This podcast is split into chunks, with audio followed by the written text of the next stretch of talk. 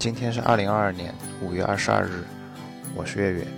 五月十五号晚上呢，我和阿飞是录制了一期播客节目，聊的内容呢是在这过去的大概一个半月的隔离生活状态之下，我们看到的一些现象以及我们的一些感受。但是呢，在我们剪辑完上传之后，也是尝试了好多好多次，做出了调整，发觉在一些平台上始终是未能过审，所以无奈之下。